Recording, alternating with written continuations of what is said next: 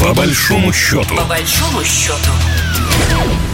Здравствуйте, меня зовут Екатерина Шевцова, и вы слушаете программу «По большому счету». В нашей программе мы обсуждаем самые интересные, самые важные экономические события, которые так или иначе касаются нашего союзного государства России и Беларуси. Ну что же, туризм – это та же экономика, это тоже деньги. И вот одна новость буквально поступила на днях, ее хотелось бы обсудить сегодня в нашем эфире.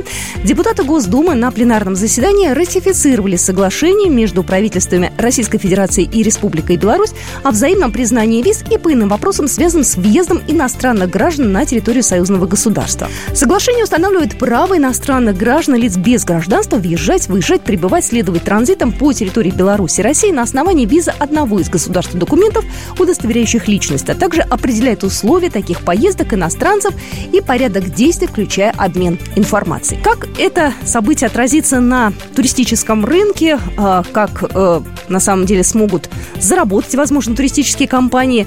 Все это мы сегодня обсудим с нашим экспертом. У нас на связи Филипп Анатольевич Гулый, председатель правления Республиканского союза туристической индустрии. Филипп Анатольевич, здравствуйте. Добрый день.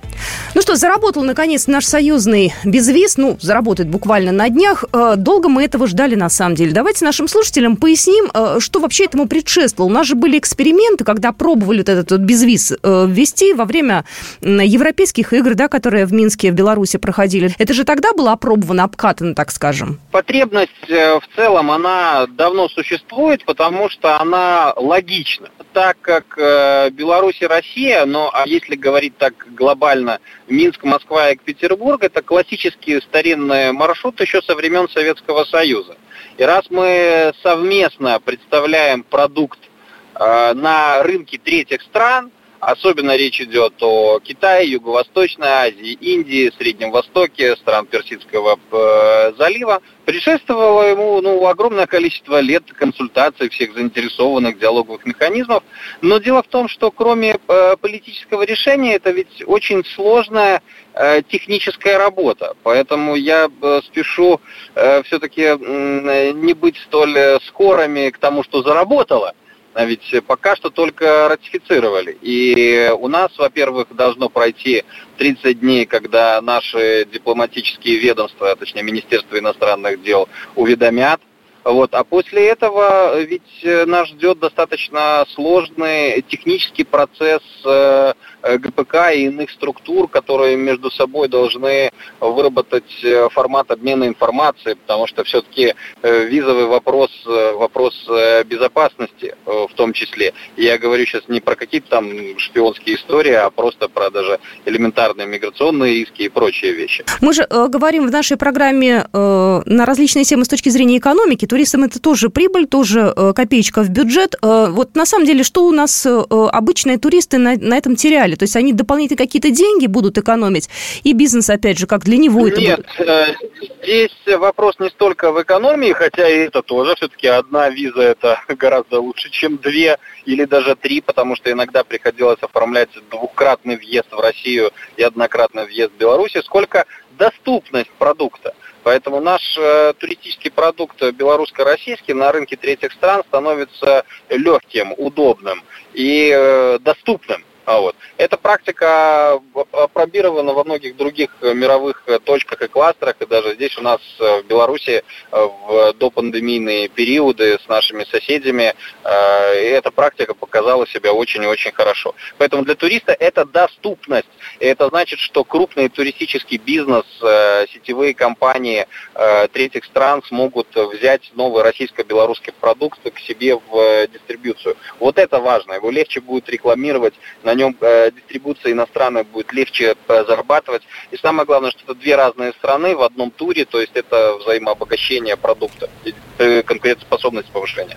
Вы говорите сейчас о рынке третьих стран, а вот следующий вопрос. Кто сейчас э, э является теми самыми туристами, которые будут э, с радостью ехать именно вот в такой интересный тур, да, Россия-Беларусь? В бизнесе, но особенно в крупном, и тех позиций, которые мы занимаем с точки зрения Союза туриндустрии, мы, в принципе, редко размышляем категории 1-3 года.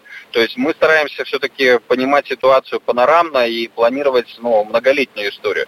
Мы все равно убеждены, и наши вот исследования 2020 года пока что, которые сбываются с точки зрения нашей индустрии и сложения межрегиональных связей, что все-таки после 25-26 года наступит э, новая некая реальность, где межрегиональные связи и логистика все равно будет работать. Поэтому и Европа, и не Европа, и остальные страны, которые сейчас э, до нас по разным причинам не едут, не могут или там не, не, не хотят, это все пройдет и изменится. Поэтому в долгосрочной перспективе будет и Европа, и Америка, и Австралия, и все остальное.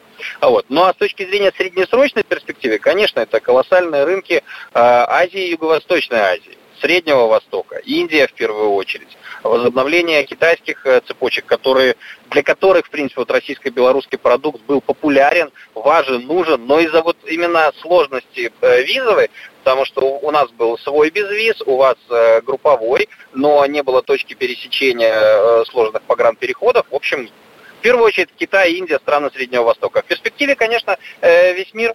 Ну, коль уж мы с вами э, беседуем, э, какие планы вообще у белорусского туристического направления на ближайшее время? Да, Новый год прошел, уже думаете, наверное, про лето или еще про майские праздники? То есть у вас какие впереди просчеты? Нет, вы знаете, в текущем режиме у нас задача развития сервиса собственного, потому что все равно каждые выходные российских туристов достаточно много. Конечно, не как на Новый год или майские праздники, но они есть. Вот. У нас основная работа – это синхронизация вопросов э, законодательства, подзаконных актов, всевозможных сложностей договорных отношений с российскими площадками онлайн-бронирования и нашими гостиницами в э, санатории. Уже началась продажа весенне-летнего сезона, по крайней мере, по санаторной истории. И Э, в связи с международными там, ограничениями и геоэкономическими сложностями в Беларуси, особенно Минск, очень востребованная площадка деловая, майс туризма, то есть э, корпоративных мероприятий, всевозможных тренингов, конференций, которые проводят российские компании и э, российские регионы. Вот. Ну а что касательно международки, конечно, мы смотрим в сторону Индии и Китая в первую очередь и максимально восстанавливаем те связи с партнерами, которые у нас были до пандемии и всей этой истории. Я смотрю, очень активно сейчас выстраивается авиасообщение, да, и железнодорожное сообщение. Открываются новые российские города для маршрутов там из Минска, опять же. Насколько это действительно экономически сейчас оправдано, насколько это нужно и востребовано на рынке? те э, неестественные ограничения, которые коснулись э, нас с вами, я сейчас говорю как обыватель, как турист, как э, гражданин, что россиян, что белорусов, то есть э, возможность выехать достаточно сузилась, поэтому э, открылся отложенный спрос, то есть и россияне, и белорусы едут э, друг к другу, так как все время хотели съездить, но долго эту поездку откладывали. Поэтому вот за эти годы, которые еще предстоят э, таких ограничений, у российского и белорусского, ну не турбизнеса, а туристической инфраструктуры есть э, задача сделать свои сервисы качественными и привлекательными, чтобы потом, когда снова откроется э, мир, удержать, то есть повысить привлекательность внутреннего туризма, сделать его доступным, экономически более выгодным и обоснованным. Александр Лукашенко в конце прошлого года был на Дальнем Востоке, очень активно, э, значит, идет сотрудничество в экономическом плане с тем же Приморьем. А вот туристический бизнес как-то развит между двумя, э, ну, между регионом, да, России и Белоруссией. Все-таки лететь из Минска до того же, там, не знаю, Владивостока далековато, там прямого рейса, насколько я знаю, нет. Планируется ли? Есть ли такая потребность? Э, стоит ли такая задача сейчас? Задача, конечно, такая стоит. Все-таки это серьезнейшая межрегиональная связь, которую бы хотелось. Но объективно логистики нету, и она крайне дорогостоящая вот, в моменте. Но э, все-таки у нас есть э, взаимодействие с и госкорпорациями развития Российской Федерации, с э, ВБРФ в первую очередь. Есть проекты с российской железной дорогой и их э, структурами. И мы, конечно, хотели бы э, для начала вот точечно попробовать железнодорожные круизы от Урала до Тихого океана и наоборот, такое вот серьезнейшее путешествие. Ну а так, э, из-за удаленности логистики это не станет массовым направлением, пока так это существует. Интересная тема. В прошлом году, я помню, практиковались такие туры выходного дня на два дня поехать на поезде по разным городам Беларуси. Все это было дико востребовано. Вот узнаем обязательно чуть попозже, э, как это направление развивается. Вы знаете, э, вы знаете, оно развивается хорошо. Оно востребовано, здесь э, полный рост и масштабирование, но я сейчас, когда говорил про Дальний Восток, я говорил все-таки о полноценных э, больших круизах, которые длятся от 7 до 9 дней.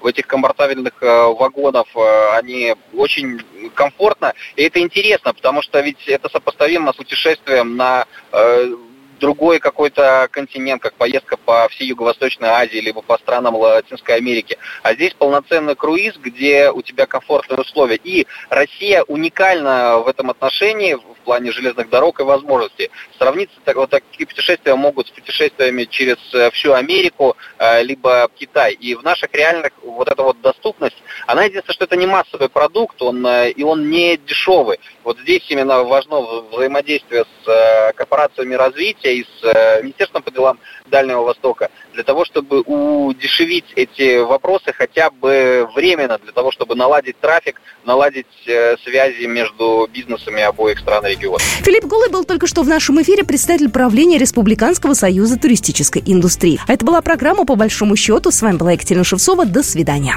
Программа произведена по заказу телерадиовещательной организации Союзного государства. По большому счету. По большому счету.